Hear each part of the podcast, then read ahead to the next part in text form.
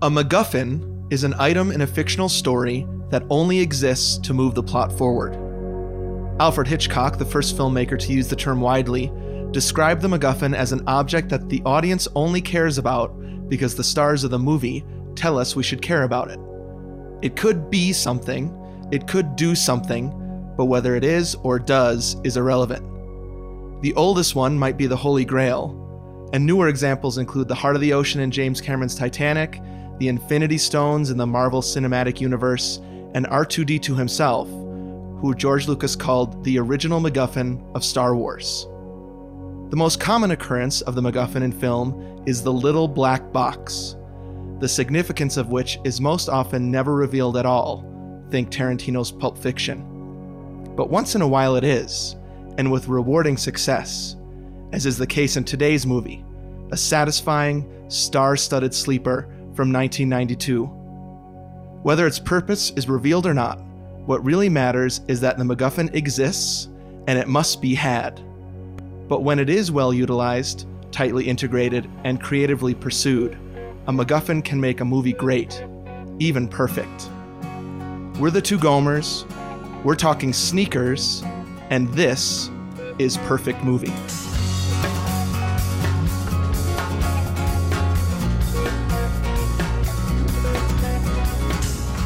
Welcome, everybody, to Perfect Movie, a podcast hosted by two regular guys who went from couch to marathon, and now they're making their way back to the couch again.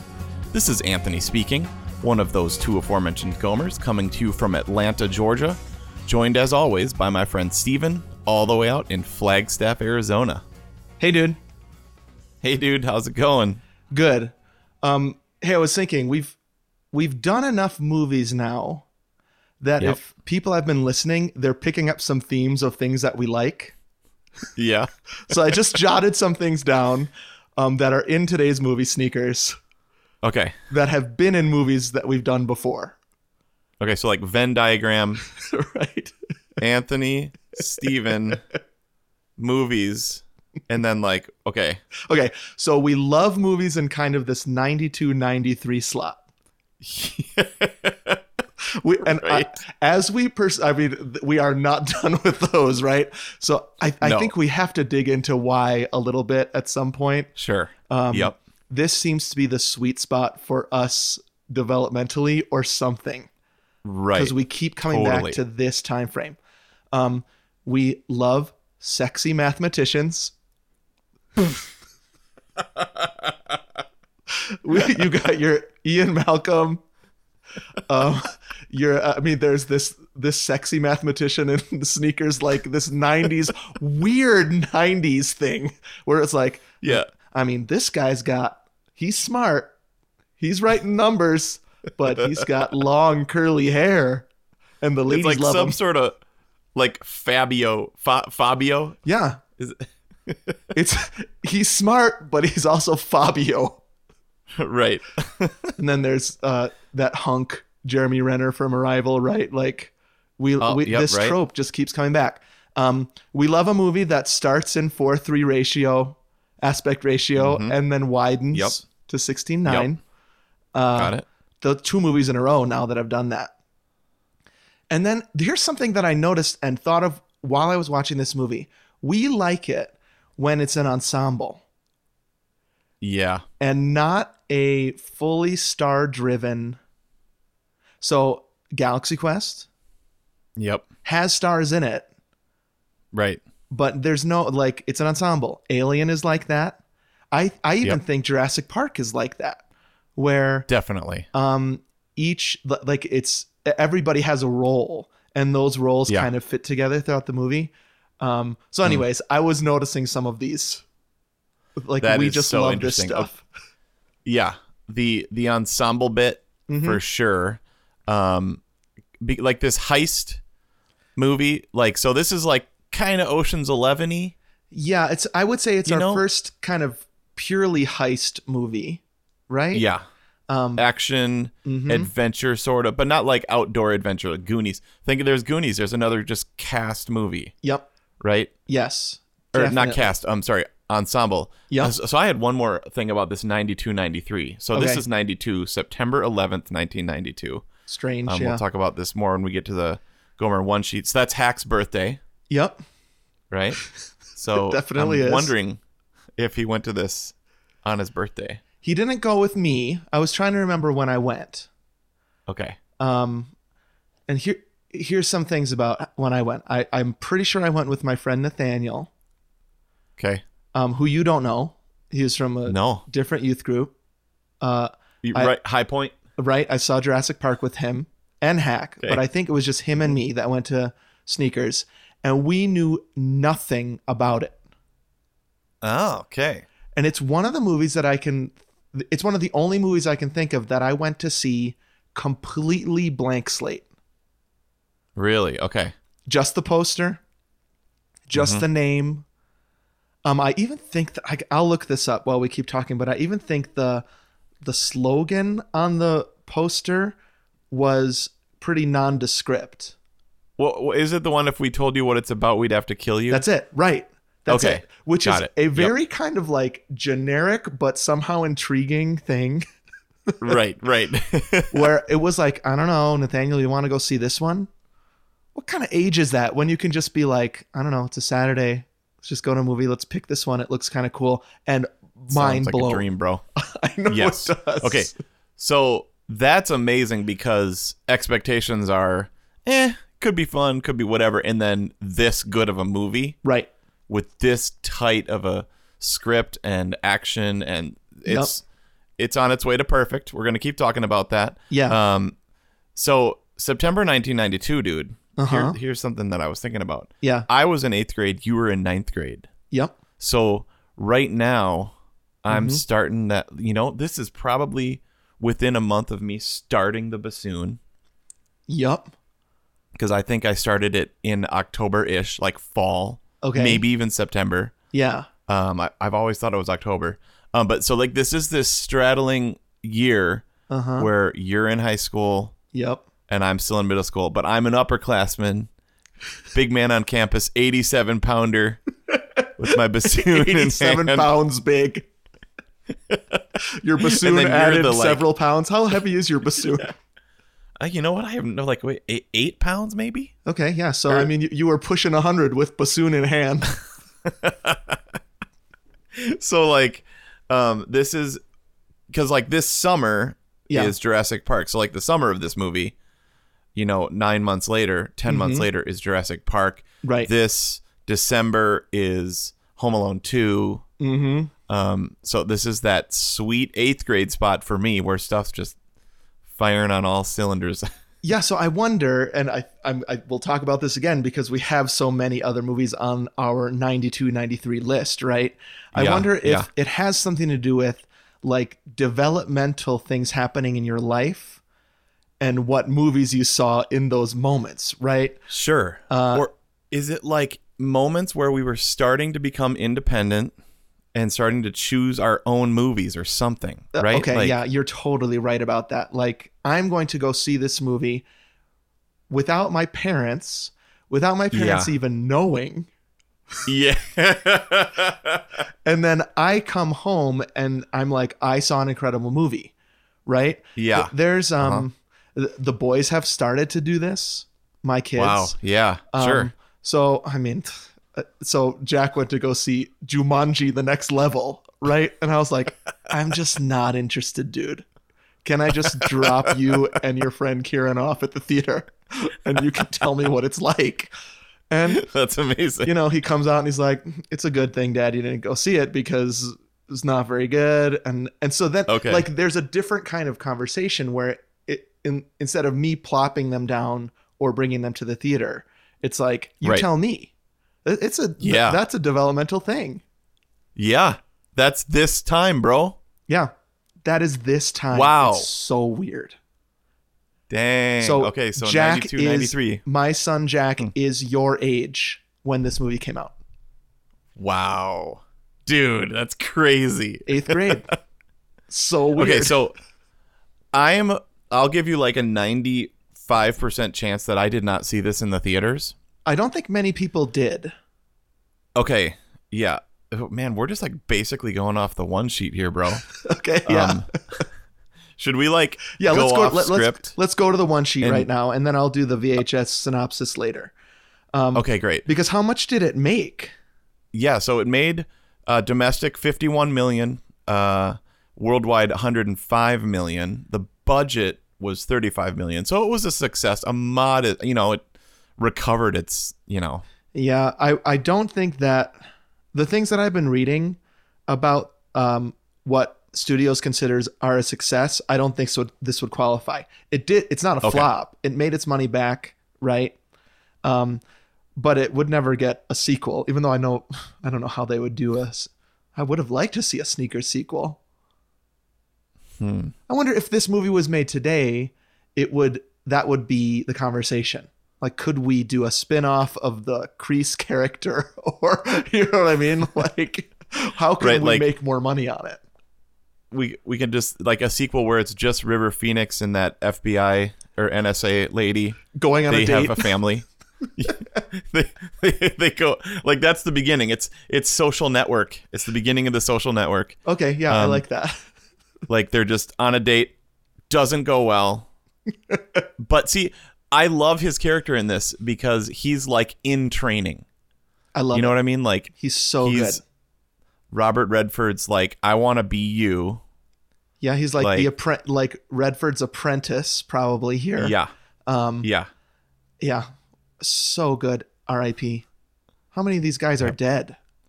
Is Sidney Poitier alive? Oh, shoot, we should have looked this up. Dang it. Uh, okay, so release date September September eleventh, nineteen ninety two. Like we said, I was in eighth grade. You were in ninth grade. Yeah. Um, awards. It was nominated for an Edgar Allan Poe Award for Best Picture. Huh. I don't even know what that is. I, I don't know either. Huh. Um, other movies around this time. Here we go. Um, a few, a few good men. I mean, okay, this list is unbelievable. We've already done a few good men. Um, Malcolm X. I remember, like, I remember that as a cultural moment. We went to see it Remember with that? our at school. We went downtown to the Orpheum. Is that a thing? Yeah, And Yeah, I we saw think- I Malcolm think X so. there with our entire grade, I think. Wow. Yeah. Yeah. Yeah. Yep. So I I vividly remember that. Also, that's quite a violent ending to that movie, which is pretty shocking. Mhm. Man, and Sch- Schindler's List is right around here too. It's like the next year. This is yeah, being brought to these historical, you know, pictures. Yep. You know, bi- not biopic. Well, that's a biopic, Malcolm X. But you know, like I wonder if there's something to that too, where in school, if I'm a history Yeah. teacher at school or social studies in school, I'm like, right, these kids aren't listening to me. And a movie Right. like Malcolm X comes out or right, Schindler's List. It's like that's Uh-huh. got to be gold, right? totally. And so right. teachers are bringing you to these movies Yep. as part of class, or you're watching them in class on VHS, uh, and so Right. those also become pretty, um, pretty important in your developmental life because you s- they're so visceral and visual. Yeah. Oh, that was Malcolm X for sure, and Schindler's List. Um, okay, just fun one. Batman Returns. Uh, remember loving that. Me too. Um, was that around Christmas? That was I like think I think it's a Christmas- Christmas movie, but it came out in the summer. I remember seeing it in New Hampshire, so it must have been in the summer when we were on vacation Okay. there. Um, okay. I remember Aladdin was more like a Thanksgiving Christmas movie. I think I saw that Okay. three times in the theater. As a freshman in high school, dude. I loved and love Aladdin. I'm not so thrilled with the Will Smith reboot, um, Oh right. but it is certainly interesting to watch. That's another Okay. one that Noah went to without me and was like, Okay. "Wait, wait for Disney Plus, Dad," Okay. which I did. Yeah. Um, Uh-huh. and I'm glad I did. Okay. I came downstairs and the girls and Aaron were watching that on on uh, uh, uh, Disney Plus. Uh huh. and I only caught like the last 20 minutes and I was like, eh, it's kind of cool. I, I, want to see it again. I want to actually see the whole thing. It's it's Um, interesting and sometimes terrifying. It's very cats-ish, where it's worth watching as kind of its own. I don't know. like if this ever gets dug up 2,000 years in the future, people think of us kind of movie. What is this? Yep. Um, Home Alone 2, League of Their Own. Um, possible future uh, perfect movie candidate. Yep. Um, uh, Basic Instinct. Hook was in January. What? So like, sorry, Hook is was the January before. So it's Oh. like, you know what I mean? Um, Yeah. and uh, and then this one I remember going to was Wayne's World. One of the So- best movie experiences of my life. Still continues to Yeah. be. I remember halfway. Th- I'm sure I talked about this maybe on the other two Gomers podcast. Halfway through, halfway through Wayne's World, I leaned over to my dad. I wonder if he remembers this because me and my dad went, and I said, I whispered to him, "I never want this movie to end." uh, it's so cute. What an innocent boy I was. That is so cute. Um, I just remember Wayne's World, um, Bohemian Rhapsody. Like it's one of those moments where like our generation fell in love with a classic rock song. I bought the CD. You know what I mean? Like the whole, the whole CD is unbelievable. If I if I'm remembering correctly, and we did me and Chad and Joff Pedretti Uh-huh. and Jeff Grobe maybe okay. did uh, that for like lip sync contest. No, we Oh, did girls really? You did girls, girls and squirrels. by uh and squir- and then I I was the lead th- singer for Squirrels with my huge cheek because I got in that accident that like a Beastie week song? before. yeah, Uh, I, I Yep. mean, obviously, we love this time in our lives, even though I'm sure there was lots of horror and depression, and Oh, and you're just you're just swimming in a pool of hormones, right? At this time, oh yeah, um, but man, did the movie stick out? Yep, oh totally. But just grasping at straws for meaning and purpose for both of us with the approval of man, sort of like The approval giant, of woman, more like- like, approval of woman. Well, but yeah, just wanting people to like us, basically. yeah, definitely. you know what I mean. This is all about Um, that. Last thing, Yeah. Rotten Tomatoes, seventy-eight percent. It's pretty good. That, that might be our lowest one. Yeah, you're right. That actually stinks, but it's still above seventy-five percent, so this can still be considered a perfect movie. It still works with our dumb rule that we made up, which we've gotten questioned about a lot the past couple weeks. Maybe we can talk about that later. But Yeah. um, okay, let me read the let me read the VHS synopsis. Okay. This is I'm thinking this is our most intricately plotted movie, Yeah. um, kind of twisty, and so uh, it's a little hard to explain. The VHS, uh, the back of the VHS does a pretty good job. Um, so here's what it says. okay. quote, a brilliant caper with a perfect blend of comedy, action, and suspense. That's what ABC said about it. Robert Redford leads an all star cast in one of the most satisfying films of the year. Computer expert Martin Bishop Redford heads a team of renegade hackers, including a former CIA employee, Sidney Poitier. Oh, by the way, good news Sidney Poitier, alive. Still alive. Great. He's- okay. He's 93 and living in Miami, apparently. Um, No. okay. Makes sense. A gadgets wizard, Dan Aykroyd, a young genius, River Phoenix, and a blind sound Yep. man, David Strathairn, who are routinely hired to test security systems. But Bishop's po- oh, but Bishop's past comes back to haunt him when government agents blackmail the sneakers into carrying out a covert operation, tracking down an elusive black box. Along with his former girlfriend, Mary McDonnell, Bishop's team retrieves the box and makes a stunning discovery. The device can break into any computer system in the world. With factions from all sides willing to kill for the powerful box, Bishop and his team embark on their most dangerous assignment ever in this exhilarating high tech caper from Phil Alden Robinson, in parentheses, Field of Dreams. Good news, it's in color. Two hours, five minutes. Uh, Flies by, I would say. Dude, this is the f- fastest two hours and five minutes. Yep. I didn't. When you told me that just now, Yeah. like the the words that I just heard coming out of your mouth, The words um, coming out of your I was mouth. I would have. yeah. Do you understand the words, coming, out of my mouth? That's what it is. What is that? Rush hour? Um, Uh, n- wait, it's um the dude from uh Parent tr- uh, Meet the Parents, Wilson, Owen Wilson. Oh, and, um, And- Chris Tucker. That's high noon. Noon. Oh shoot! I'm sorry. This is not a I think it's High, high Noon no. or something like that. Okay, we'll look that up too. It's not Owen Wilson. What are we talking Owen about? Owen Wilson That's and Chris Jackie Chan. Jackie Jackie Chan and Chris Tucker are Rush Hour. That's what you're go. thinking of. Okay. There is also a movie with Owen Wilson and Chris Tucker. We have we have to figure that one out. Where they're like Okay. cowboys. Could that be true? Or Yeah. maybe it's Owen Wilson don't know. and Jackie Chan. I can't remember. so confusing. Yeah. You're right though. That's Chris Tucker saying that. Ain't nobody in yeah, yeah, it is. Okay.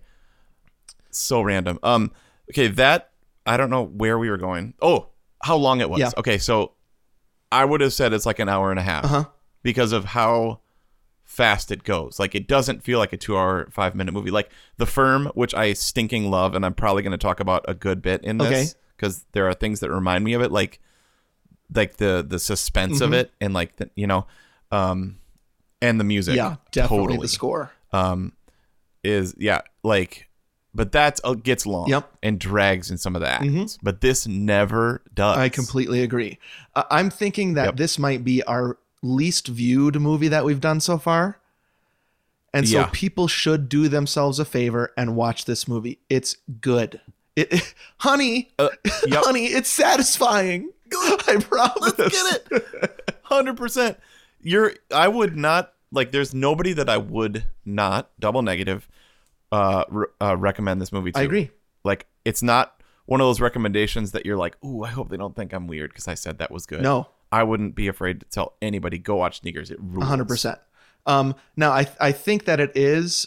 If I I know that there are people that are listening that have not seen Sneakers, and so that I think is why we're Uh-huh. gonna probably more carefully talk through the movie um, when we put it on trial. But before we do, I think the trailer is actually pretty helpful. And so um, okay let's play the trailer. We'll come back. We'll put Sneakers on trial. We'll decide if it's a perfect movie. great This LTX-71 concealable mic is part of the same system that NASA used when they faked the Apollo moon landings. Worked for them. Shouldn't give us too many problems. They break and enter. How are we doing? Carl's in position on the fire escape, mothers in the cable vault. Preparing to sever master circuit. But they're not thieves. We're getting too old for this. They know your secrets. But they're not spies. Gotta be there somewhere. What's he doing? Mr. Bishop, do you mind if I take a look? Carl, grow up. I give you something to work, baby. So people hire you to break into their places to make sure no one can break into their places? It's a living. Not a very good one. Now they've got a new client. National Security Agency. I don't work for the government. Relax, Marty. It's just everybody on your team has had some sort of problem in their past. Now what are you saying? The NSA killed Kennedy? No, they shot him, but they didn't kill him. He's still alive. They may not want the job, Liz, I need your help. I will not be dragged back into your world. but they don't have a choice. We don't want to bust you. We want to hire you. We're the good guys, Marty. Can't tell you what a relief that is, Dick. And your job is to find that little black box. We got it. Holy cow. What the hell is this? There's a war out there, old friend. A world war. Oh my God. How is this possible? It's not about who's got the most bullets. It's about who controls the information. Anybody want to shut down the Federal Reserve? Hey, don't screw around with that thing. It's all about the information. So it's a code breaker. No, it's the codebreaker. Battle stations. Do you have the item? Can you guarantee my safety? Where is the item? Can you guarantee my safety? Martin, you've got trouble. Here, maybe this might help. An old buddy of mine who was in Desert Storm sent it to me. Of course, he was on the other side. Now give me the box, Marty! I'm an excellent marksman, woman. Ah! I'm Carl. There's a fire escape at the end of the north corridor. Go directly north, directly north, about 30 yards. Five seconds. Hang up, fish. Hang up, they've almost got us.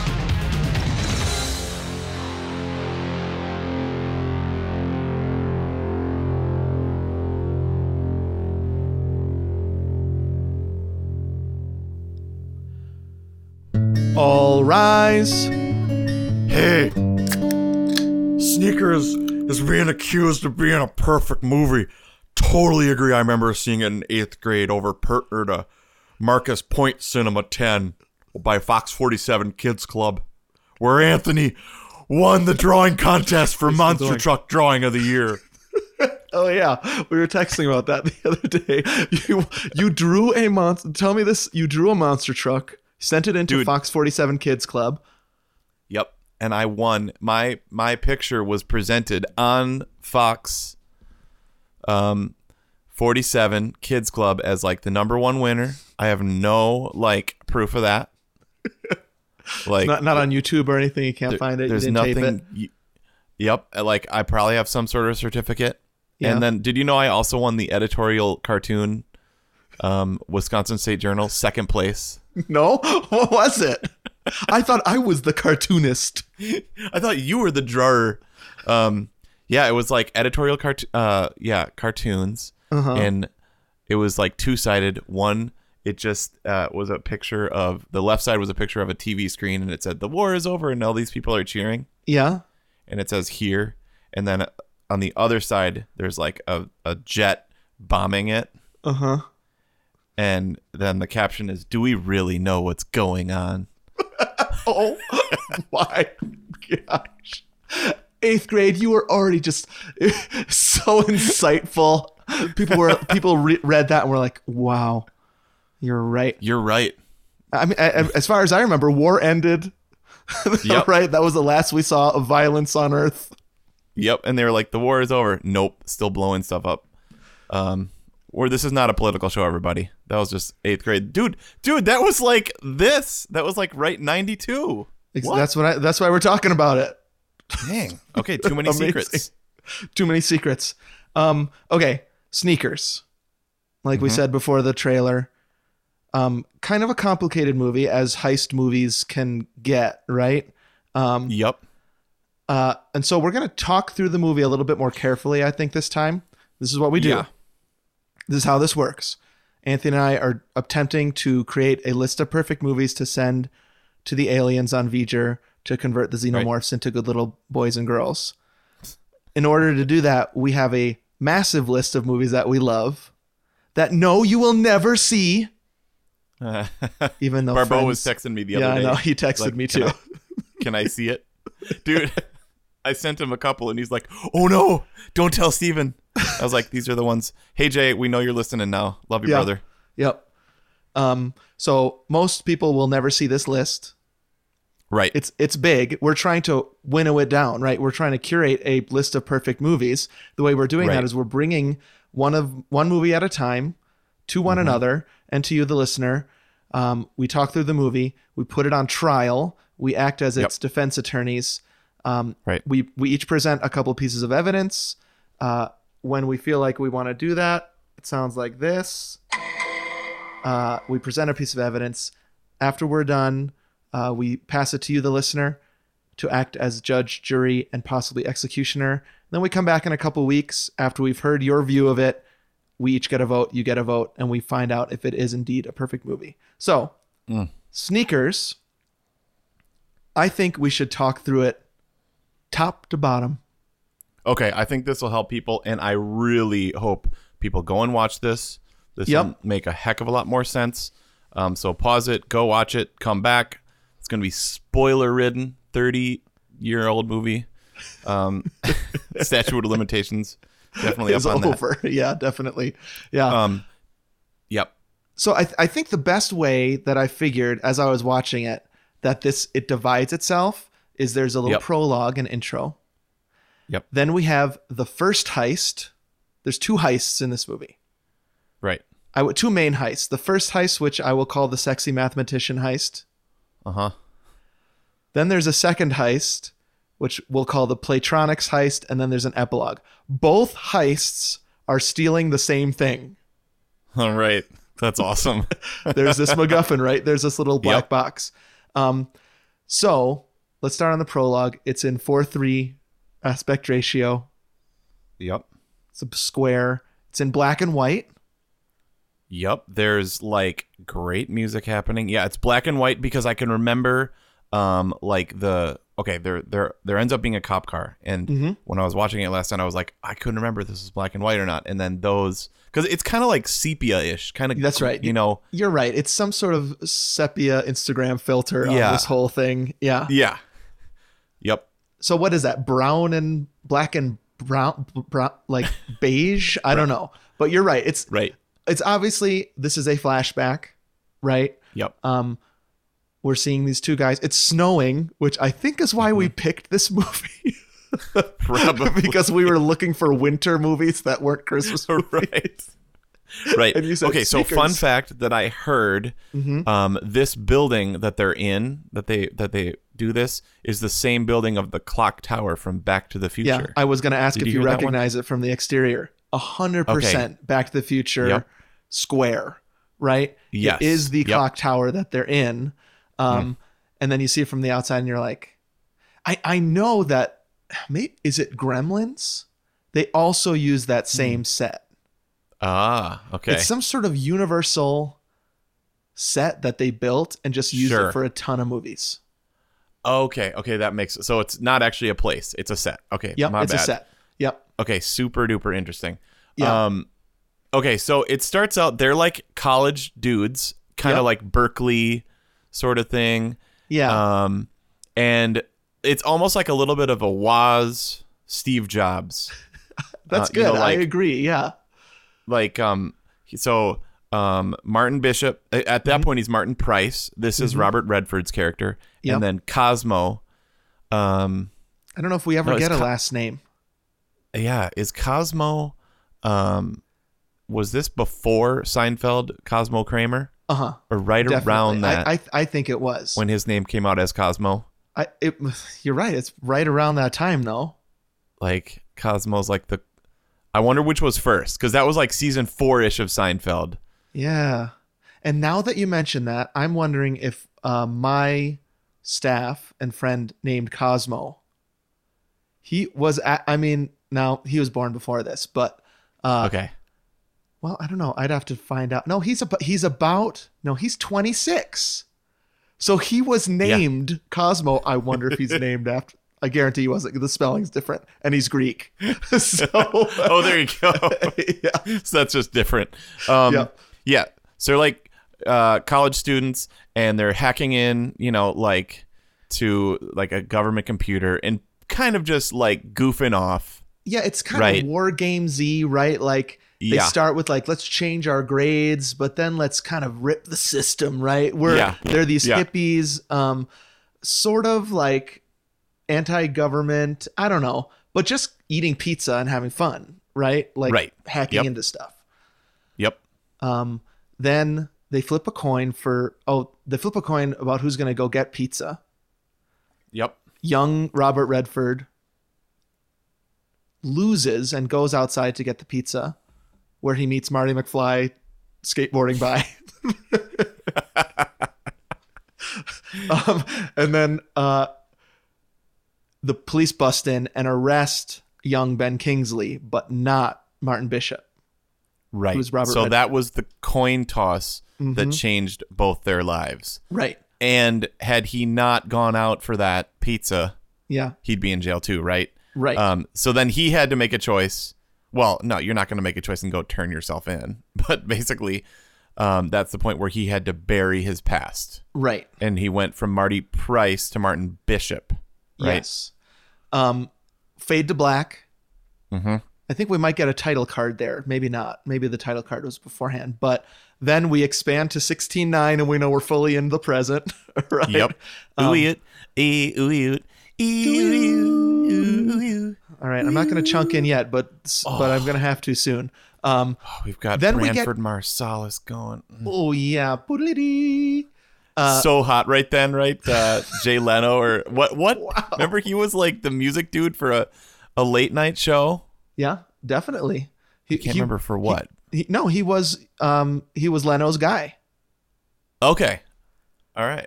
Um, Tonight and- Show. Yeah, wasn't he? He was somebody's. Yeah, and he's playing the what? What is he playing? the No, yeah, alto soprano sax, sax. soprano sax. Yeah. Um, Kenny G also plays the soprano sax, but something is different about the sound in this movie. That that's more poppy. Yeah, this Yeah. is totally. Yeah. Um, okay. So we are then dropped into. I I feel like this is still an intro. We are d- then Yeah. dropped into ki- kind of this introductory heist. We meet the ensemble. Robert Redford is all grown up. Yep. He is. uh I mean, Robert Redford, dude, so good looking. Especially when he stands next to Dan Aykroyd. You're like these dudes. Um, so okay, Robert Redford is kind of in charge of this team of what we think are robbers. Yep. Robert Redford, Sidney Poitier, Mm-hmm. Dan Aykroyd, like I just said. Uh, uh, David Strathairn, who is a blind man reading a Playboy. Oh, kind of a fun throwaway joke. That is, but that right there is like it's setting up like this. It, this movie's gonna be funny and fun too. Now, like I is. Here's a little Yeah. blockbuster insight. This Okay. movie was in comedy at Blockbuster. Really? Yep. Huh. Okay, that's super interesting. Which I always thought was odd, but even when you look it up on Rotten Tomatoes, IMDb, it says comedy action heist or something like that. Okay, got um, it. So uh, it is. I'll tell you what. It's uh, there's there's LOLs all throughout this thing. Oh, there's there's there's plenty of LOLs. I'm slapping my knee fun. every other every other minute. Yep. I don't think I actually literally LOL anymore. Okay. This time I LOL'd at the end. Um, which Are we'll you obviously a- get to at the end. Are you a private LOLer? Um, sometimes. Such a stupid question I just asked. no, I, that's no. You're right. Like w- when we're the, the, the what I'm other- asking is yeah. like uh, when I'm watching a movie with my family and I've seen it a Yep. hundred times, I'm Yep. I'm ROTFLing. I'm rolling on the. I, I'm I'm laughing it up. But Yep. if it's just me in that movie, stone faced, silent. No, I do. I make noises. We talked about when we're like when we're by ourselves making noises, going like, you know, like Sure. um, talking back to it, laughing. Yeah, you're right. You're right. Maybe it's not completely stone faced, and maybe it has to do with if I'm watching something the first time and it's funny. Doesn't matter if I'm with people or not. I'm laughing. Yeah. Yep. It does something to your physical body. It makes you laugh. Yeah. Um. Okay. So the top of this though, Uh huh. like this height, like this, I love it when a a movie starts. Um. Well, this. So this is the second scene, but Mhm. it's already in motion. You're already in a heist situation. So actually, I think there are like three heists in this movie. So what they're doing in this first heist Mm-hmm. um, is kind of revealing what their this little like group, this little clever clubhouse Right. band of brothers, you know, Can is do. doing like even what what he later calls them. Uh, he said his ex-wife thinks they're juvenile, Yeah. juvenile. you know, like Yeah, and it is kind of Boys straight- club. In order to meet the the guys well, it is a very straight ahead heist. They're just trying to steal Yep. money from a bank, right. and and I. I feel like you're they're easing the audience into kind of a complicated movie by saying like Yeah. you understand exactly what's going on. Also, River Phoenix is there, who we already mentioned. Um, right. they're they're doing things like setting off fire alarms or like um, you know clipping a red wire versus a yellow wire. Yeah, classic Um, trope. and then reprogramming the computer. wire. Yeah, exactly. So that they can steal a lot of money. Um, Yep. And you get some of their personality, and it's fun. Then the twist happens, Mm-hmm. which is um, they steal the money, and then he bring Robert Redford brings the money directly into the board meeting of the bank, Mm-hmm. gives it back, and gives a report on how how much their bank sucks at at keeping robbers out. And you realize Right. their job is to break into banks Right. Um, not to actually be robbers. Right. So their bread and butter Mhm. is what what's the line like so your job is to break into people's places Yep. to show them what like that people can break into that their people places. can break into their places. Right. right. He says it's a living, and this teller at the bank says it's not a very good one. Right. Which Now I disagree make- with. This sounds like the best and most fun job I've ever Totally. heard of. Cuz you could like break rules, break stuff, Yeah. break into crap.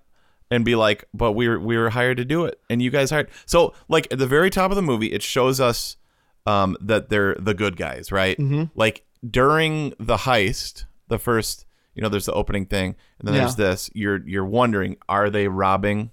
Is like you're like, are they bad? Are they, you know? I mean, you're, it's because Robert I- They're because- probably not bad, but Well, yeah, that's what know. I was going to say. I love all these people anyway. Even if they Yeah. were bad, I'm like, Yep. it's it's Dan Aykroyd, it's Sidney Poitier, it's River Right. Phoenix, it's young Indiana Jones. Yep. it's the natural. They're all Yep. there in a room.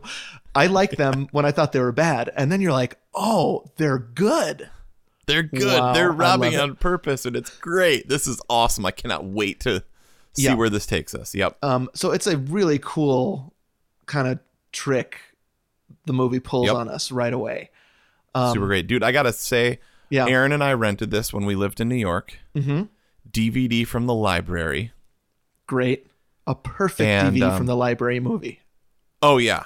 What we didn't realize is that we had gotten the DVD that was um, for um, blind people. so Right. It's like descriptive audio. Is that what it's Descript- called? That's it. so like, so like, like we start the whole thing that Uh-huh. black and white sequence, Yeah. um, the four three, and it's like it's a it's a it's a snowy night. Was it a We're female or in- a male voice? Do you remember? I'm pretty sure it was female. Uh, it it usually is in my experience Yep. where it's like Yep. the screen goes to black, a Yep. title card appears, Yeah. sneakers. right. Totally. So we were like, who is that? What is going on? we should be those guys. We should be audio descriptive. people, wow. right? Two Gomers describe movies.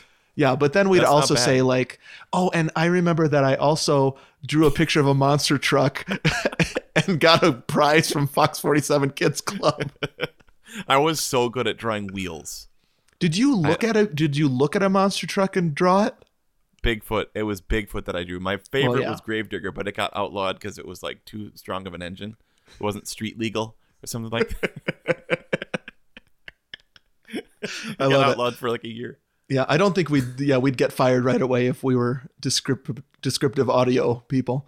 Um, Right. Okay, so they go back to their clubhouse, right? They're all kind of Mm-hmm. yep. chilling in this really cool, impossibly cool and large San Francisco Totally. loft. Yeah, especially since they all just made sixty five hundred dollars total. So like I know that's we not see a lot, the- right? We see their price. um, uh, speaking of that, these two guys are waiting for them in suits. Hmm. Yep. The NSA, which is the National Security National Administration, is that right? Yeah. Agency. Yeah, something like that. Um, and they have a much high, higher paying job for them to do. Yep. Mm-hmm. Uh, but, and they're kind of pitching this job to Robert Redford. They're saying, We have a job for you to do. We want you to steal this little black box. We're not going to tell you what it is. And uh, Martin Bishop, that's Robert Redford, is Yep. like, Nah, I don't want to do it, even though it's a lot of money. And they say, Well, you have to do it because we know who you are. We know you're that guy in the sepia toned beginning. Yep. We And- know your name is really Marty Price. Yep. And Right. we know all the devious things the team has done. Mm, yep. And so if you don't steal this little black box from this sexy mathematician, you're all you're all screwed. hmm But I think how much money are they? They're also offering them a ton of money, right? Yeah, I think it's one hundred seventy-five thousand. Okay. So again, that's not cra- Actually, that's pretty good. That's pretty good. I mean, Yeah. we'd take it. But divided by what five or something? Mm-hmm. I mean, That's not enough for the that the the the Winnebago, the super vacation, the or even the rent on that place. yeah. Or okay, you're right. They have to be making that for every job they're doing, and you can't. Are they all it independently five wealthy? ways? Yeah, you can't split it five ways. There's got to be some overhead. right. Like they've got a lot of Yeah. welding things. They've got a lot of wires everywhere. They got to pay for all that crap. Their truck, their van. right. right. You just don't just split Totally. these things five ways. Right. Um, huh. Okay, so and then so the the the mission is steal this little black box from this mathematician. If you don't, we will arrest you. If you do, we'll give you one hundred seventy five thousand dollars. Martin asks, "What does it do?" And the NSA guys are like, "We don't know what it does. We just need it. Mhm. It's important." Right. Mm-hmm. Which I think the whole team can tell they're full of crap about that. But it's hundred and seventy five thousand dollars. Right. we can pay rent next month. yeah, we can afford three months of rent. um, so this is the first heist, right? Um, yep. And it is very MacGuffin-y, right? Like Totally. nobody knows what the box is; they just have to steal it. Um, and uh, so a new member of their team is introduced. Mm-hmm.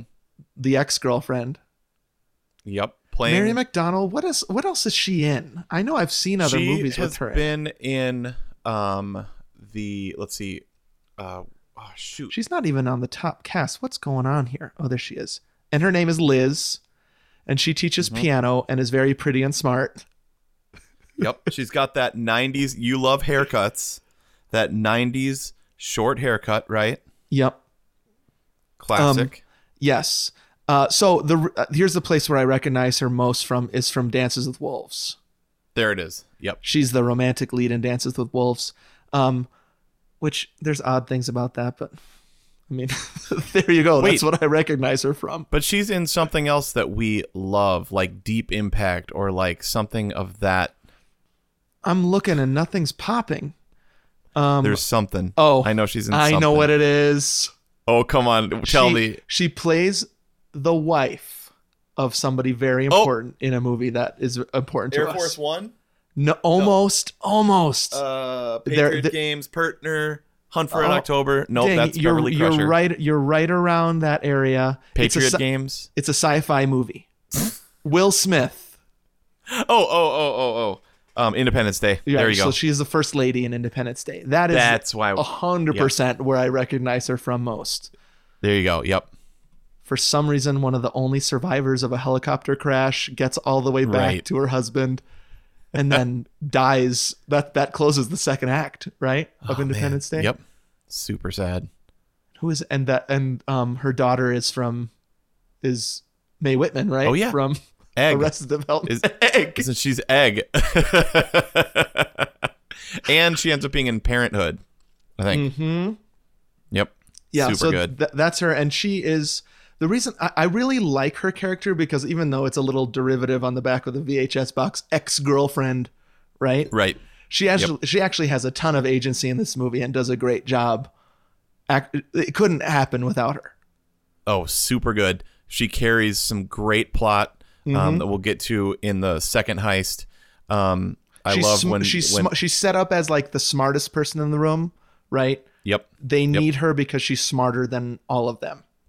Yep. Um, she's the one that says like they're boys club. Yeah. Like you're like little boys clubhouse. Um, I love it when when you come up and it looks like she's playing the piano and he's like, wait, Mhm. your hands aren't moving. You Mhm. see, it's like this little girl. Um, I love it. One of my favorite laughs in the movie Mhm. is when they're at so they they go to that lecture by the sexy mathematician. Right. Yeah. So they're so to get it kind of in with this sexy mathematician who owns this box, little black box, Yep. they have to go to a lecture of Right. his.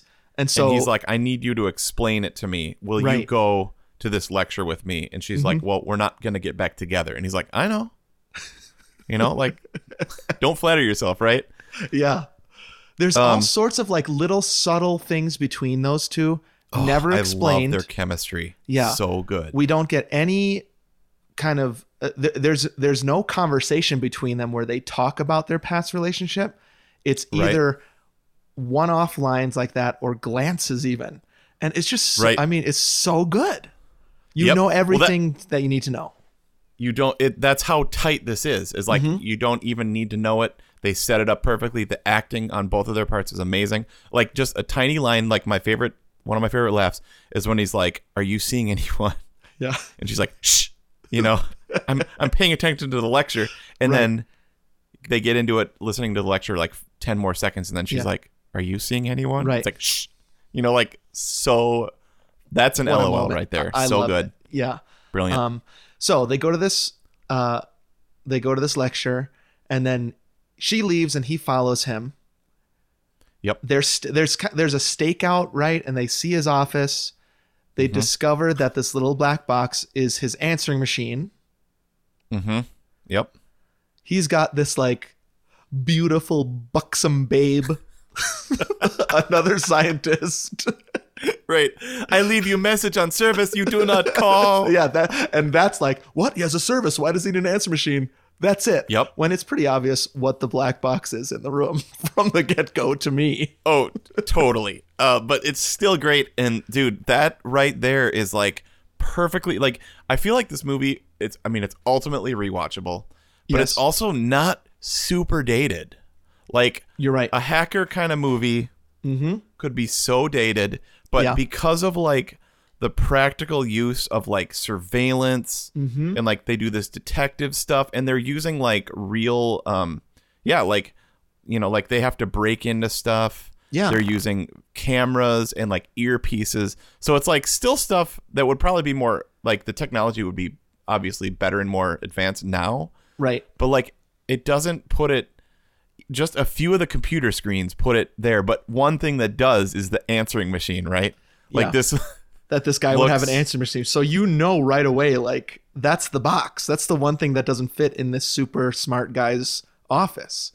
right Um, and it puts us in 92 Yeah. So we can't we can't do every event, but they they steal the box. Right. yep They bring it back to their loft and celebrate. By the And way the he- stealing of the box part is really funny go watch the movie and this is where I'm going to chunk in.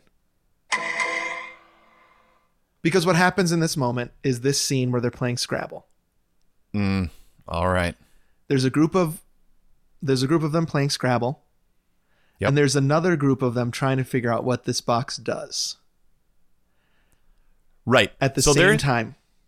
They're sitting on 175,000 right now Yep. they've done their job they're all eating on paper plates some sort of potluck meal Yeah. everybody's celebrating saying how they're going to spend their money Mhm. but right there's like the two guys Mhm. yep what does this do Yeah, so it's uh Curiosity's Whistler taking over. who's the the blind sound man, right? yep yep Um, and he's kind of uh, Dan Aykroyd and River Phoenix are try- kind of helping him figure out. They're like putting like little metal clips on different wires in this black box, even though they are not Right. supposed to be doing that.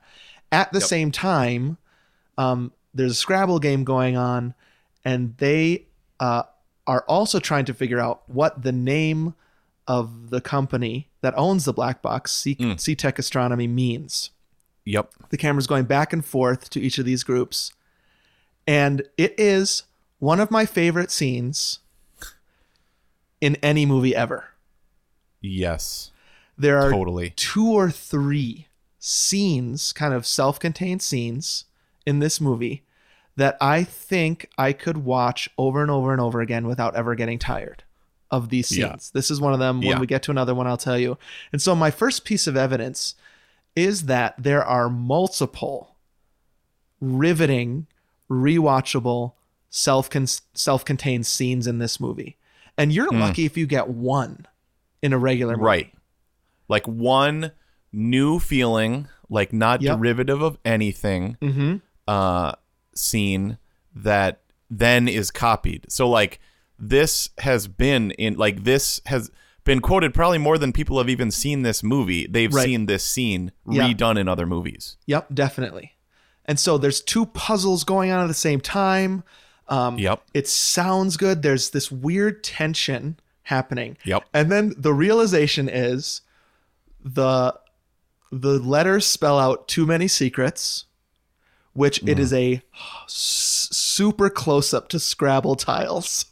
yeah that yeah it pans across the table too many secrets and at the same time they realize this little black black box has the most generic use of any MacGuffin ever in movie history, which is it does everything. you can hack into any system, yep any um, uh, I, I don't know, any organization, any government, and do whatever the crap you want to with this Yep. little black box. And so there, Right. th- there's this scene where it's like, do you want to, do you want to shut down the phone system globally? Right. Yep. Right. Do you want to shut down the stock market? Right. And the tension is building because they're like, we shouldn't be doing this. We shouldn't be doing this. Then he says, do you want to crash a couple air- commercial airline jets? And then Mm. they unplug it, and there's just this silence. Yeah. And just thinking about it, I'm getting goosebumps. It is so well constructed, and I wish I could watch that scene every day of my life because it's so good. Dude, we should almost do like a commentary, like a five minute commentary where we just talk through it. Mhm. Um, yeah, it's so amazingly good. Yep. Um, here I'm gonna since since we're here, dude. Yeah. I'm gonna chunk in here too. Okay. Okay. there we go. Oops. Sorry, I chunked in twice. Okay. Um, one of my favorite things about this movie, and a thing Yeah. that I think makes it perfect, um, we've talked about um, just sound. Like I, I love how maybe how a movie sounds, how it looks, how it makes Mhm. me feel. Yeah. And then story, right, is something that is huge. Yeah. Um, dude, just purely the sound of this movie. Mm. It like you could have it on in another room. Yeah. You could have it on at any time. You could sleep through it. Yeah. You could listen to it in your car. You could run a marathon. Like we should run a marathon to this movie, dude. Like it's a solid two amazing like it's I guess it's not as dialogue heavy. Like a few good men might make a better running movie. I'm not Yeah. sure. because you can you Um, can engage with that movie hundred percent. Maybe because it's a play, hundred percent without any visuals, and you'll get what it is. I think even even in even in the trailer, it's probably hard to understand, even though there's a lot of dialogue, what's happening without the visuals. Um, Right. But and you're not just talking about the score, right? You're no, no, I'm not, talking I'm about not talking about the, sound. score. Like just the sounds of like so Whistler Mhm. is this blind dude. Yep. And so like his like superpower almost Mhm. is like unbelievable hearing. Because, you know, like the idea like when you lose your like one sense, um, another one gets stronger. Yeah, right. Um, like Daredevil is blind, but he can actually hear and see everything through his other, like through his Okay. other senses. Right. It's it's that kind of thing, So- right? And and it's it's a little more subtle in this movie, but I know what you mean, right? He's such a good audio person. Yeah. So like the like like one time they're pointing a microphone and he's like, "Oh yeah, that room that um like they're pointing a microphone at a building." Mhm. And he's like, "Okay, yeah, you just pointed at the emergency exit." And they're like, "Why?" And he's like, "Well, cuz I can hear them recharging the battery on the floodlight." Right. You know, like Or that's a stuff like that. bathroom, that's an elevator room. Yeah, he knows everything by sound. Right. So, I just good. love when they're when they're playing with that black box and they Mhm. put it on like one little metal thing, it sounds like this. And Mhm. when they put it on another metal thing, it sounds like this. And he's listening to all so it's like all these sounds. But then my my piece of evidence was almost the wood block. So, dude, just You mean any the instrument, the wood block? That's what The you're talking instrument. about. There is an instrument called the wood block, right? Yep. Um, and like it just but but but but but and next time you watch this movie, and I know you've you've heard it, but for Yeah. the people that go and watch this movie again, just listen for like a wood block Mm. and a piano and some percussion and like how as soon as they want to ramp up tension Yep. in the movie, that's all you need to do. So this scene is a perfect crescendo Yeah. from like they're just playing Scrabble to that part where it goes silent. It is like the most amazing crescendo of any Mhm. movie I can remember. Yeah. And you're right. So it's good. not just the score; it's the sounds Right. that they're making. It's the key. He's clacking keys. Even when they set Yeah. the the Scrabble tiles down, there's clicking. Um, Yep. Yeah, just the construction of that scene. Um, Perfect. Okay, I want to talk about another scene Great. in the same vein. A great scene that's memori- that's memorable, and that sound is such a big part of it. But we need to get to the second heist to get there, and so Okay. just just let me run through what happens then. They re- they bring the black box to the NSA guys because they want to collect their money, Uh huh. even though they've realized how terrifyingly important this black box is. They still want their money, right? Um, Right. And they figure we'll just give it back to the government. They'll keep it safe. Um, they realize these guys are actually bad guys, which we knew the whole Mhm. time because they're just like, you can tell they're bad guys, Besides Timothy the fact Busfield. it's Timothy. Busfield is usually one of my favorite guys. I know. I love him in West Wing. So For good. Sure. Unbelievable. Um, and then 30 something, which I'm Mhm, still 30 dying to. Yeah. to watch again because I watched it little scenes of it when we were like what middle school. How Right, could that mean anything to a middle schooler? I don't know. and Um, why was I watching that actually? Yeah, uh, but he plays this part so slimy, Yeah, and so you know he's bad, but they didn't. Yep. Then they realize that he is. Um, they, uh, Martin Bishop gets knocked out Mhm. and brought into this kind of like dark, high tech room Mhm. where he meets another another Mm-hmm. twist. Yep. Cosmo, who he thought was dead in prison. Cosmo. Yep. Cosmo's back, played by Ben Kingsley with the weirdest accent. yeah, dude, I was gonna totally. You're totally like it's the most ambiguous. Like, are you from Boston? He's supposed Or- to be from Boston because they're both. They, I think it was Yale or Harvard, right? That we were supposed to have been at the beginning of the movie. Um, Okay, I uh, thought it was like Berkeley or something. he's well, it wouldn't be Berkeley because it was snowing, right? Does it snow in Oh, Berkeley? Probably duh. not. I think it's I supposed to be Boston, and that is the Okay. accent that he's supposed to have, right? Mighty. Disaster. This is gonna be a disaster. Going to Dunkin' Donuts. Hey, by the way, Dunkin' Donuts is now just called Dunkin'. Yeah. Part of the amazing thing about the English language, it turned from a verb into an adjective and now into a proper noun. The word Duncan. And it's not even a word at all, Duncan. right. what are you doing with those donuts? I'm dunking them. What kind of donuts are there? They're Dunkin' Donuts. They're Duncan. And wh- where did you get them? Dunk Duncan.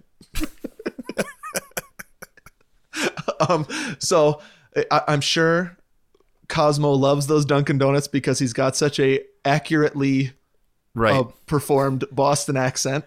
Um, give me an old fashioned with uh, uh, coffee of milk and sugar. your accent is better than his. um, but he's alive. He's rich. Turns Yep. out he's been working for the mob, and that's how he got out of prison. Yep, that's his Um, day job. Yeah, his day job. But his real goal is to steal a little black box and take over the world. Right. Um, and he wants to crash the whole system. Right. He wants to erase money. Right. all right. He all records Trek of the next ownership. generation. Yeah, he does. Oh, he right. wants Star Trek: The Next Generation. Um, uh, Martin is like, "That's dumb," and so they knock him out Mhm. again and drop him off on the street in front of their their loft. Yep. And here comes the scene Oh boy. So classic movie trope. Somebody kicked out of a car. In San. Francisco, right? So that you can in- see Alcatraz behind down a hill or something like that. Dude, with with with a view like that, that uh that that building must have been again that rent. But yeah, Yeah. so I love that yeah, Mhm. that that trope of getting kicked out of a car. Okay. So he was in the trunk of a car this whole time, so he doesn't know where he was taken to. Right.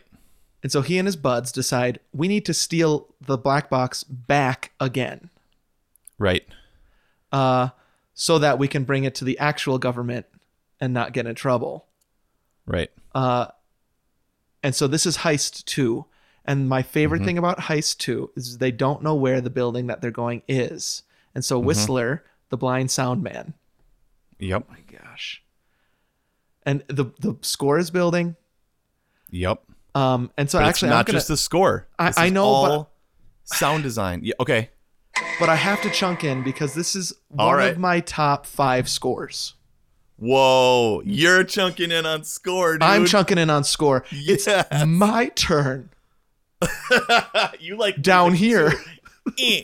it's my it's our time. It's our time down here. So uh, I really love this score. Mm, mhm. I I think it is. It's a score I listen to a lot. I had the Mm. CD. Sweet. Um, unfortunately, and tragically, it's not on Spotify. Real you know what? I was actually gonna look for it. That is a major bummer. Yeah, so um, I Huh. just have to listen to it on iTunes on my computer. What is this? A baby's toy? What what is this a baby's? So like the, one of the only reasons you open iTunes, sneakers score. Right. Exactly. Huh. Um, okay. I James Horner, one of Mhm. my faves. You wrote you wrote on the one sheet his your your your top ten. Can you quick Uh-huh. read those top ten? Yeah, totally. James Horner so James scores. Horner, awesome composer. Star Trek Two, Partner to Wrath of Khan, best movie, Mm. best Star Trek movie. Plus, that had a totally Nicholas Meyer, totally different director, totally different editor. That movie, okay, maybe we'll do Star Trek Two one day. Mm. Okay, Deep Impact. Yeah. Sounds very similar to this. Those big piano right. chords that are just like Yeah, those I think I wonder if he did. Did he do Sum of All Fears? I think he did. Um, okay, Apollo 13 Uh-huh. uh, Avatar, Willow, Aliens, Rocketeer. Come on. I can't wait to do Rocketeer. Oh, that's that's probably 92 also. Um, it's something. Yeah, it's somewhere around there. Perfect Storm, Yeah. Mm-hmm. great score. Cocoon, Sneakers, and then one that's very similar to this is Beautiful Mind. That Yeah. kind of like that that vocal sound, the percussive sound, the kind of Uh-huh. like um John Adams sort of like uh sound. Yeah. Yeah. like it's it's there's this richness, but laid underneath it is kind of this really visceral, percussive, Yep. just things bonking into each other. Yep. Um, me- Totally. metallic stuff going on. Yeah. Okay. I Very saw this list and I was surprised that I think James Horner's two most popular scores were not even on your list. Okay, what are they? I'm gonna say that the his two po- most popular scores are Braveheart Ah, okay. and Titanic. Ah, don't I forgot. I mean, near, far, wherever you are. Now, uh, did do you think he wrote that song? I think so. I I mean Yeah, I mean like a lot of times composers write like Hans Zimmer, he's been a part of songs. Right. Yeah. Like John Williams has been a part of songs. I don't Right. know. I mean, Star of question. Bethlehem. One of Yep. one of John Williams' best banning back home. Best ever. Okay. Um, so I know it's weird, but I uh, I think this is one of those movies that is great and elevated to perfection Mm. By the score. 100% dude. Um, and I think we hear that in this scene, which is uh, them finding this place where Whistler asks Robert Redford, "How did it sound? I know you couldn't see what you were going to. How I did it sound, down, dude? Um, Yep. and there is, a, it's probably a five minute scene, might be shorter than that, Yep. where uh, Martin tells Whistler what he heard, Mm. and that's enough for them to find this place. totally it's it's so good like i mean like there there's like there's some like plot holes right here to, right. like I mean, he, he has a synthesizer that has like a um, cement sound, like Right. a, a tires over cement sound. yeah add bumps i've recorded every bridge in the bay area just in case and then like it's lower okay well then couldn't it you were just driving slower you know what i mean still or like and then he got knocked out twice like remember they're like what are you doing woken up here you know like right. So most of the trip Future he's 2 style. unconscious. So how did that work? I Yeah. may- maybe it's the fact that I do not care about the plot Nope, at all. no, you are fully buying into Totally. this incredible yep scene, and it's been built up that Whistler's really good at this. totally love and it so it's a little bit like there's a chuckle, like yeah, right, that wouldn't actually happen, but it doesn't matter. It's that kind of scene. Oh yeah. And then he's like, and then I ended up at a cocktail party. I don't Yeah. know. Genius. And then it turns out to be a bunch of geese. Yep. Or like flamingos or something. Yeah, right. Um, so I think it is a an incredible scene made perfect by Mhm. score. Totally. And I I absolutely so love it. like Home Alone, a super fun movie, great stuff, enjoyable. Without the score, it wouldn't be perfect. With it, it is. Yep. It adds that adds that emotion, adds that suspense. Mm-hmm. Um, that minimalist kind of like math. It's like music that sounds kind of like computers and math. You know, like that is. That's what, like that's the beautiful mind score Yeah, to me. definitely. It's like inside somebody's head, Yep. and that voice is like, "Ooh, ooh, ooh."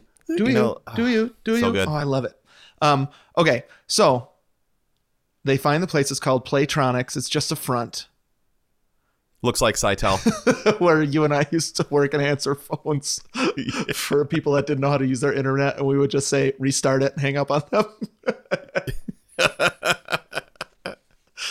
Looks exactly like that building. A very nondescript building but inside is ben kingsley in the black box.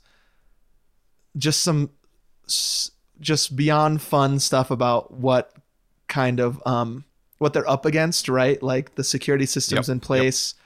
Uh and especially i think maybe peak fun of the movie is they realize they have to um make friends with uh this or something or saddle up to one of the employees with the office right Yeah. next to Ben Kingsley's and that is yeah, our dear friend Tobolowsky, right? From uh yes, Stephen Tobolowsky. Right? Ned? Yep, yep. Ned Ryerson. Ned Ryerson. Walter. Uh, what's his name in this? Walter. Oh, Werner Brandes. Werner Brandes. Yeah. My name is Werner Brandes. And so this is Mm-hmm. where uh, Mary McDonnell comes in because she goes on a fake date with him so she Yep. can get his voice recorded because there's a voice security system they have to get by. Yes. So like everything about this is unbelievable. Like I this is one of my favorite things in movies when they're like, okay, the obstacle that you need to get over to get to where to get to the Mm-hmm. MacGuffin is all these things. You know, so like those are some of my favorite scenes in movies. Me too. So like, you know, like that's a Mission Impossible. Ocean's 11, um, right? There's all Oh, totally. Oh, yeah. oh man, like what? What's the Ocean's Eleven when the little dude like crawls into the you know suitcase or Yep. whatever? Uh, yeah, you know Ocean's Eleven. and it's know, always like well those scenes- uh, uh, this is another one where you're you're needing to suspend belief right so there's one security system here which is it's it's temperature driven and so if the temperature Right. in the room goes up too quickly they know there's a body in the room right right. It can sense.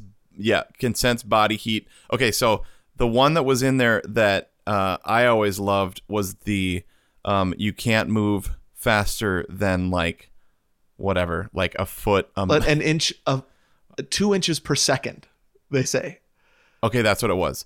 So I was laughing when we were setting up to Yeah. record because I was remembering when I watched this scene, I used to practice that.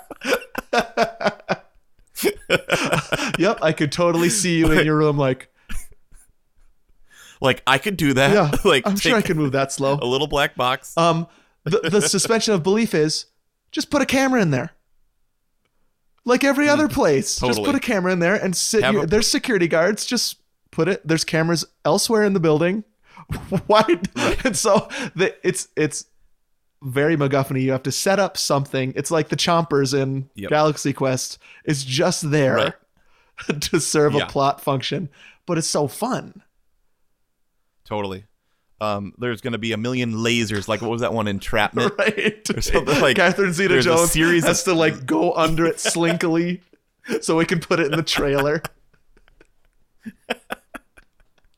totally. Yeah. The setup is great. Yeah. Yep. Um. So they, I mean, they. It's so fun how she is on this date with him. She gets him to say every word, and then they splice it together. Yep. They use it to get in. Um. They he moves really slow. They raise the temperature in the room. River Phoenix jumps out of from the ceiling and tackles guys so that they can get out. Yeah. Um, yeah. and then they're out, and that's my third favorite scene in the movie where Whistler, who's blind, has to drive the Yep. truck now. Oh. Yes. So now it's flipped where he can't Uh-huh. see, and so he's getting fed information, and he needs to do something that only um, people that can see can do, right? Drive a car. Yes. Wow. Uh, When before he was amazing, yeah. helping them do something that only somebody who can't see can do. So I really like I Yeah, really love wow. that and that's another score rich score section that is just kind of like Uh-huh. light and fun. And I, I could just watch Doody dooda Mhm. dooda dooda doodah, Yeah. and I could watch that scene over and over Totally. a million times. And he rescues them. that yep everything about that is super funny Yep. super fun but like that you know that's like that's almost like you know i'm gonna i'm gonna chunk in here with my last Okay. one here Yeah, is that cool? definitely. so like that so like that is like the perfect example of my second piece of Okay. evidence um, which is why this movie is a perfect movie is just the edit Mhm. It's like whoever did it we we looked it up Tom Rolf way to go Mm-hmm. um also edited the right stuff which i'm not sure the edit on that one's good because that movie's like four hours long I guess, I guess Um, it could have been although tighter. it's like an that could have been tighter but it's a phenomenal Yeah. movie uh, and WarGames which was also written by the same dude Oh right. philip Philip Alden Robinson, um, yeah. which Mhm. yeah that's awesome um just this whole movie is so perfect we, we don't even need to go back into it but it's just so perfectly crafted i think it's a textbook you know example of a suspense Mhm. action movie that never drops off that never gets boring gives you everything you need to know but not too much Yeah. that you you know that's useless like just a little like the way they developed their relationship perfect Uh-huh. the way they did the the online dating perfect Yep. The way they figured out that it couldn't possibly be online Mhm. dating. Just that wait hold on. You're saying a computer lined her up with him? No. Mary You know, McDonnell and who- with Stephen Tobolowsky, it doesn't add up. right. Ned ryerson? Um so i just think the edit is great. And so that in particular um one of the funnier parts in the Mhm. movie him and fun him driving that car and la- you know laughing the music's Mhm. light but that's when bishop is like under the gun Yep. about to be killed Yeah. you know like that's when they're being held so it's like this perfect back and forth Yes. you know even like return of the jedi style where you've got somebody up in space and somebody on the ground so you're able to cut back and forth Definitely. between these two two elements Yeah, you're right. Like the, Um, those, and- like the end scene of Return of the Jedi would not have been exciting if it was just Ewoks. You see the Ewoks, Right, or- you see the sword, you see Yep. the lightsaber fight, and then you see the space fight. Like that's not how that's Oh, not three- how a well edited movie works. You you're building and Yep. releasing tension back and forth, and this hap- Yep. that happens all the time in this movie. oh like like a perfect example is when he drops the purse Mhm. no no yeah the the little dog drops the purse off the Yep. table he sees that he's on that date with her but that's not her real Yep. name uh and then he's like let's go for a drive you know like that that, that quick Mm-hmm. cut and you're like they just added so much suspense right Yep. there but then you're like what's gonna happen Yeah, So, were were you the one good. telling me that like um the movie is made in three stages? It's like when it's like actually filmed, Hmm. when it's directed, and then when it's edited. Mm. And so the like written right the, yeah the editor actually has the final say. And so if you've if Oh. you've got to find, and I think that's what we are talking about with Alien, where it's like he did whatever he wanted, and then just we got the movie Right. we got right. Um, you, to, especially in this kind of twisty, highly carefully plotted movie, you have to have an editor that knows what they're doing, and it just shows Yep, through super totally. well. the editor is such a huge part of the storyteller and storytelling and we had to look it up Yeah, you know like maybe we should give a shout out to all the editors out there I wonder You're if we will start learning some editor splicing. names throughout this, right? Yes, because we're going to begin dude. to see cinematographers, editors that we like over and over again in these movies. yeah oh totally I Pretty love it. sweet. Okay, then there's this just like beautiful epilogue uh-huh where the actual government comes. You know, Darth Vader comes in the room. Those dulcet tones of James Earl Jones comes out of the shadows, and he's like, "Give me that Uh-huh. black box you just stole back. We're the actual government." And then they Right. each have a demand about what they want, and I actually don't want to even waste. I don't. I don't want to ruin it for people. If you have not seen the end of Sneakers, It's Yeah. it- this feels like one of those situations that we haven't been there yet here on the podcast where I'm like, I don't want to tell you what happens. I don't want to tell you what the demands are because it's so funny. And Yep, that that was my at the beginning when I said one of my main LOLs Mm-hmm. that I had forgotten about uh towards the end. Yep. I love that. So my question is what would you ask for? Hmm. I would ask for a house. That's my sincere answer. I think it's something that Jessica and I have wanted for a long time. We've given a lot up a lot for, right? We haven't owned Wow. for Yeah. years. We have a very specific thing we want. And so if James Earl Jones walked in the room right now and said, Yeah. okay, what's your demand? I would say, this is the kind of house I want. This is the dream, right? Wow. Um, what about Yep. you? See, I think I would be like cancel I, I think it would be a similar thing, like cancel our house debt. Okay. Yeah. Because imagine, you know, you know when people put up that, you know, Dave Ramsey, Mm-hmm. um, like, which what I don't always understand. For one year, we didn't spend any money and we paid off our house. I'm like, wait, wh- what? How much money are you making? made, like, like, and how much money were you wasting? yeah, Like, definitely. you can't not not drink at Starbucks and pay off your mortgage. I don't. It's not lining up. I stopped going to Starbucks, paid off my house in two years. right. But that would be incredible to Yeah. like own a house outright. Mhm. That is 30 years away. You I know, what. I mean? Like, Yeah, So- I, I think there's like a release that comes with not having debt that yeah, is yeah, beyond financial, sure. right? And so actually, I will tell you, I mean, the kind of simplest thing that somebody asked for in this final scene is Robert Redford Martin says, "Clear my record." Right? Wow. Yeah. Um, and so even asking and ask about like clear some debt, especially mortgage debt, feels very similar to Yeah. me, right? Like, Yep. what would you ask for if you could have anything? I'd like to be out from under the thumb of something. sure. Uh, wow. So, how about out from the record of sin, death, shame, the That's grave? right. Yeah, Clear your record. for sure. Clear the record. See, Gomer Nation, we can do anything. We can take any movie, connect it to our spirituality, and make it mean something. There you go. clear the Yep. record. Um, yeah. Hey, one one Mhm. thing. Um, we didn't mention two of the names in this movie: Bishop, Mother, Alien, dude. Mm-hmm. I uh I thought of the mother thing when I was thinking about the, that theming that I did at the very top of the episode. I was gonna say this is our second Yeah. movie with a mother, but I didn't make the bishop connection. Bishop. This the, the characters in this movie are perfectly named. Oh, so oh, abs- Carl. Carl, is River Phoenix. perfect, though. Perfect. Crease He's Carl. is Sidney Poitier. yeah. wh- Um, what does that I, mean? I don't know, but I just it's perfect. Love it. Um, Yep. Bishop Cosmo. Liz is a great name for an ex girlfriend. Yep. These are all like one, two syllable names. Mother. Why is he named Mother? No. They clue. never say. Oh no! They, you know or do they I- say? okay. Do they say how why he's named Mother? Mm. Well, he's the mother of all conspiracy theorists. I That could know. be, yeah.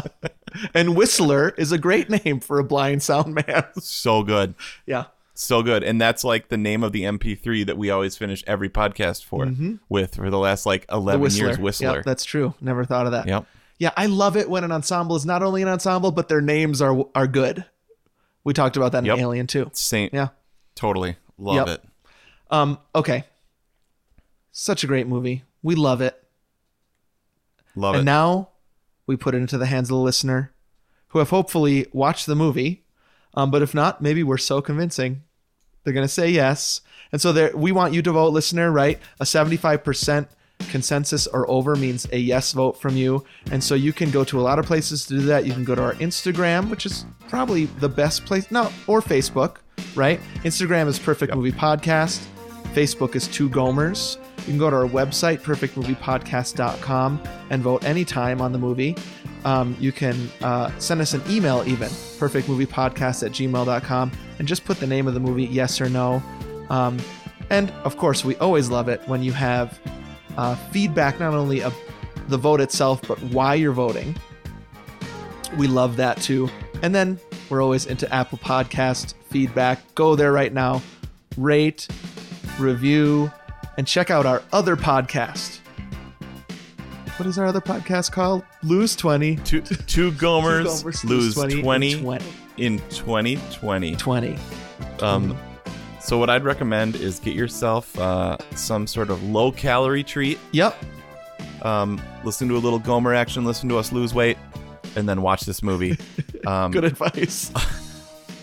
also, we got to thank Jason Mm-hmm. for our amazing graphics, Adam for being our awesome webmaster, and fellow Georgian.